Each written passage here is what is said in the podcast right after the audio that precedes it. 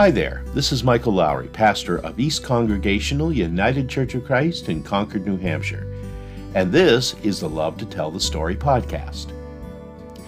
In 40 days spent in the wilderness in prayer and reflection, Jesus faced temptation, just as you and I do every day. But Jesus' response to temptation was always that of integrity. Can the same be said for you and me?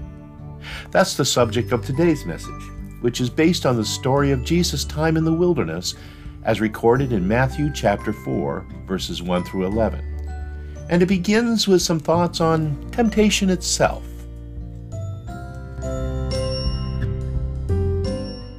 Well, as I mentioned before, our text for this morning is all about temptation. And let's be honest about this up front, friends. Temptation is something we all know a little bit about, right?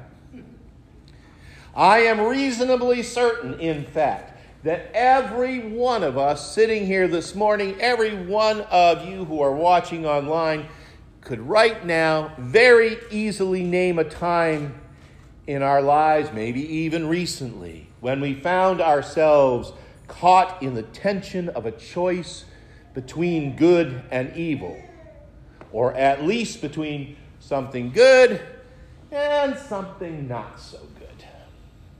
For instance, the temptation to utter, shall we say, a little white lie for the sake of getting ourselves off the hook for some offense or another. The temptation may be to take a few shortcuts ethically in order to gain more of an advantage than we might otherwise have had. The temptation to let our emotions move us in a direction in which both attitude and action become negatively affected. Or, for that matter, the temptation to create some kind of rationalization after the fact for doing that which we know we shouldn't have been doing in the first place.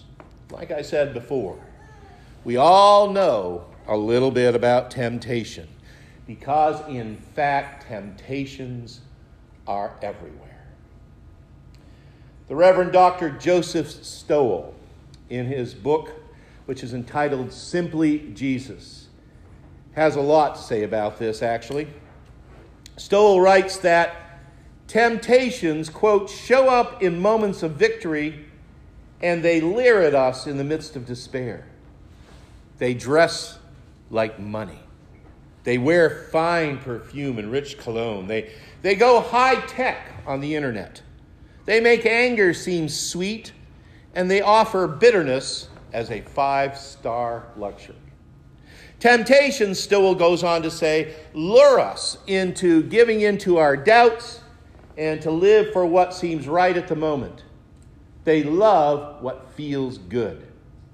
In short, Stowell concludes, and I love this phrase they offer the sizzle of sin for a season. Bottom line, at least it seems, is that while we all know a little bit about temptation, it might also be true that we understand more about the attraction of the sizzle of sin than we'd like to admit, which makes it all the more interesting that one of the first glimpses we have of Jesus in the Gospels is as he's in the midst of temptation. Yes, temptation. Yes, the very one who taught us that when we pray to God, we should say, Lead us not into temptation, but deliver us from evil. The same one who meets us in the midst of every kind of temptation that we face. The same one was himself tempted, tempted in much the same way that you and I are tempted. But, and here's the thing unlike how all too often we respond in such situations. What we find is that Jesus' response to temptation is always one of integrity. Integrity. Understand I'm using that word very purposefully. The word integrity actually comes from the Latin word integer, integer, which means to be whole, intact, untouched, pure, complete. To have integrity, then, involves living with a profound sense of wholeness. It is that quality of having one's whole life match up to the claims of one's words. Or to put it still another way, it's walking the talk when we are hurting and needy, or doing so when we're feeling under pressure, or worst of all, when nobody's looking. In other words, integrity is not always going to be easy, and at times it's going to be a struggle. And this is where we find Jesus, who, at the very beginning of his public ministry, and in the midst of spending 40 days in the wilderness in prayer and reflection, what the late Frederick Buechner once described as a time Jesus spent asking himself the question of what it meant to be Jesus. This is the place and the time where Jesus was tempted. And, and also, let's, let's make no mistake about this. Jesus was really and truly and in every respect tempted, as it says in the letter to the Hebrews, tempted as we are. And so our text today, the one that Kay just shared with us, actually depicts a, a time of genuine conflict for Jesus. Genuine conflict. And why wouldn't it be? Remember here that though we understand that Jesus was fully God, he was also fully human. And so it follows that, that in these 40 days spent in the wilderness, Jesus would have been at his most vulnerable, hungry and, and tired, emotionally and spiritually drained. In short, he was in the same kind of place you and I have so often and so easily find ourselves. Moments in weakness, and vulnerability, when all those temptations of life seem all the more appealing to us. It is no small point, you know, to, to notice that for Jesus, this is precisely the place where the devil comes to call, where the tempter, as he's also referred to here, when he comes and what he does is in truth of fact to challenge Jesus' very integrity, his wholeness, his very identity. Now, theologically, we understand that these temptations of Christ correctly tell us a whole lot about Jesus' identity as the Son of God. But I would also say to you this morning that these three challenges that Matthew tells us about Jesus' integrity are really, when you get down to it, actually very basic temptations within the human experience. And they serve to tell us something about our own integrity amidst all the temptations of life. For instance, there's the first temptation, that what might be called the temptation to an easy pathway. Matthew tells us in his gospel that the tempter came and said to him, If you are the Son of God. Notice that doubt is established right away. You know, if you are the Son of God, command these stones to become bread. And why not? Because, as we said before, Jesus was hungry, very hungry. And a simple little rock transformation might just be the ticket to see him through. Now, that said, I seriously doubt that any of us have ever been seriously tempted to make stones become bread. But it is probably safe to say we have been tempted to do what's easy or what's convenient, all for the sake of some short term, albeit very attractive short term reward. To quote Pat Williams from his book, which is entitled How to Be Like Jesus, will, quote, take the easy path of self gratification instead of the rugged road of growing the soul, unquote. And we can do that. We can take the easy way. We, we do it all the time. It's okay. Nothing really happens because of it. But you see, in the process of taking that easy pathway, instead of the rugged road of growing the soul, we end up losing a bit of ourselves. Well, Jesus had integrity. And Jesus knew it was not going to be physical food, but spiritual sustenance that, that was going to satisfy the real hunger here, and it was what he needed. I love, by the way, how the message paraphrases this particular verse. He says to the devil, It takes more than bread to stay alive, it takes a steady stream of words from God's mouth. See, what Jesus understood is so often what you and I miss in this life. That it's neither the abundant blessings that we clamor for, nor the easy pathway that we seek that ultimately sustains us, that gives us the life that we are so yearning for. In the end, always, it's God Himself. And when we understand that, when it's that relationship with God, that becomes the preeminent value of our existence, then we're no longer willing to, to trade it away for something far less. We look at the big picture, we play the long game, we know that what God has to give us is much better than whatever short term satisfaction we can gain. So man does not live by bread alone. But also, then, consider the second temptation, which we might call the temptation to recklessness. This is when uh, the devil tempts Jesus to throw himself off the, the highest point in the temple.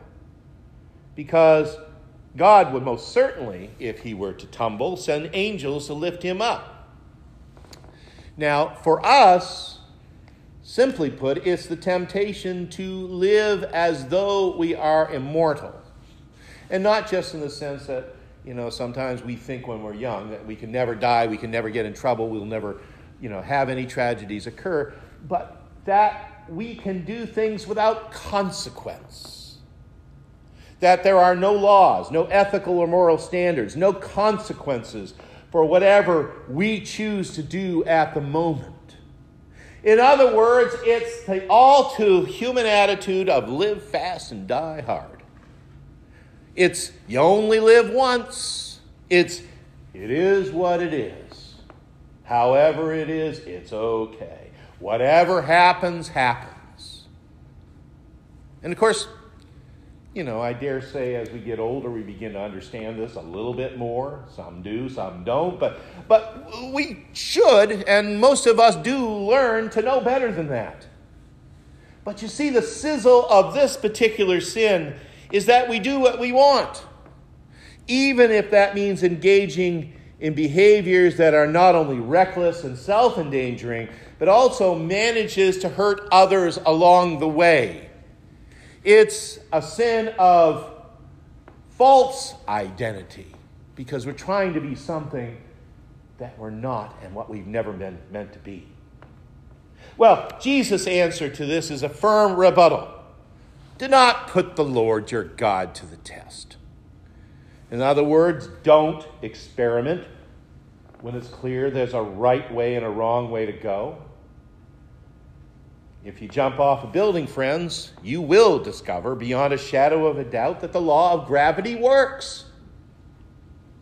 And so, likewise, when you choose to move beyond the moral and ethical laws that God has given us, there are going to be negative consequences for ourselves and others. When we try to be somebody we are not, when we try to to, to live for the day to the extent that we neglect what this day, this week, this year, this life is about,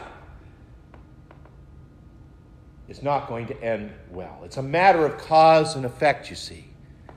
And to have true integrity means that you're going to live and work within those guidelines for life that you know from God are to be true and right and moral and real. It's not to say you aren't going to make mistakes. It's not to say you're going to take a wrong turn, uh, take a different, less desirable pathway from time to time. But it does mean that sometimes you realize you've got to get back on the right path.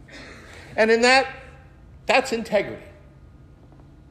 And in that regard, friends, let me just add this that personal integrity does matter in this world. There are always going to be gray areas in life that we will struggle to sort out. Believe me when I say to you that there is not as much moral ambiguity out there as we like to think that there is. Sometimes life's answers are more black and white than we'd really like to admit. To have integrity like Jesus is to know and live the difference. And finally, there's a third temptation of Christ the temptation power. This is in which Jesus is offered all the kingdoms of the world and their glory, but it all comes at a price. All this I will give you, the tempter says, if, if you will fall down and worship me. Now, we need to understand that for Jesus, this was the ultimate question of just exactly who he was. Indeed, his very allegiance and oneness with God was being challenged here for the sake of power and status and control in the world. Actually, this is one of those that I really can be sure that none of us have been offered all the kingdoms of the world. But it is a pretty relevant challenge for us. After all, we do live in a culture where leadership is key. We dwell in a time in which we are constantly, relentlessly encouraged to be successful people of influence. All that's true. But the point here is that we are to be people of influence in the right way and in the right, for the right reasons. How we grow and become and excel in this world and in this life can never be at the cost of our relationship with God. In our text today, we, we see Jesus as a man of true integrity. We meet him there in the wilderness, living the way he always lived, living and leading with humility rather than pride, in service to God rather than in service to himself, with love for others overriding that desire for power. Jesus knew who and whose he was. For it is written, he says to the devil, quoting scripture no less. Nice move. Worship the Lord your God, it says. Serve only him. So many covet the kind of power that will put them in the center of life. So many covet the power that will put them in the center of their circle, in their families, with their friends. They just want to be at the center of everything and thus become influential. But what we see in Jesus is that it is in knowing God and living what we believe. That's what's going to bring influence that will change the world for the better. At the end of this story from Matthew, we're told that the devil left him and suddenly angels came and attended to Jesus. I find it very interesting that that's Matthew's way of closing the story. In Luke's version of the story, the devil retreats, but it is to wait till a more opportune time. So, those two verses combined tell us two things. First of all, it gives us an idea of how much of a struggle this was for Jesus and how exhausting that experience must have been. Because when it was all over, he stood in the need of angels' care. But as Luke tells the story, it also reminds us that the devil, the tempter, the temptations never really go away. They're always there, always set before us, always challenging who we are and whose we are. It is, you see, exhausting for us to hold on to our integrity as Christians in these times and in our lives. But in all of that, here's the good news. What Jesus received from the angels, the care that he received there, we find it in the heart of Jesus. Jesus had integrity. And he's able to give you and me strength to resist the temptations that we face, the large ones and the little ones. The same things that challenge our integrity day in and day out. And he can do it. As we read in the letter to the Hebrews, I pulled from this a few moments ago. We do not have a high priest who is unable to sympathize with our weaknesses, but we have one who in every respect has been tested as we are, yet without sin. What does all this mean? This means that Jesus does understand the temptations we face. And because of this, Jesus promises to give us grace and mercy to help us in our times of need, and assures us that he will be present in the midst of whatever crisis identity we're facing at any given moment. Indeed, the journey of life is long, with many a winding turn, as the song goes. And it is fraught with danger and uncertainty and every matter of temptation you could name. But the good news, which is our good news, friends, is that every step along that way of life, Jesus walks with us. That He's leading us in the ways of faith and integrity. And thus, He leads us in the pathway of true discipleship. We have been strengthened, beloved. We have been empowered. And so we can boldly confidently, joyfully continue along our pathways of life. That journey continues. So as we go forward now, may our thanks be to God. Amen and amen.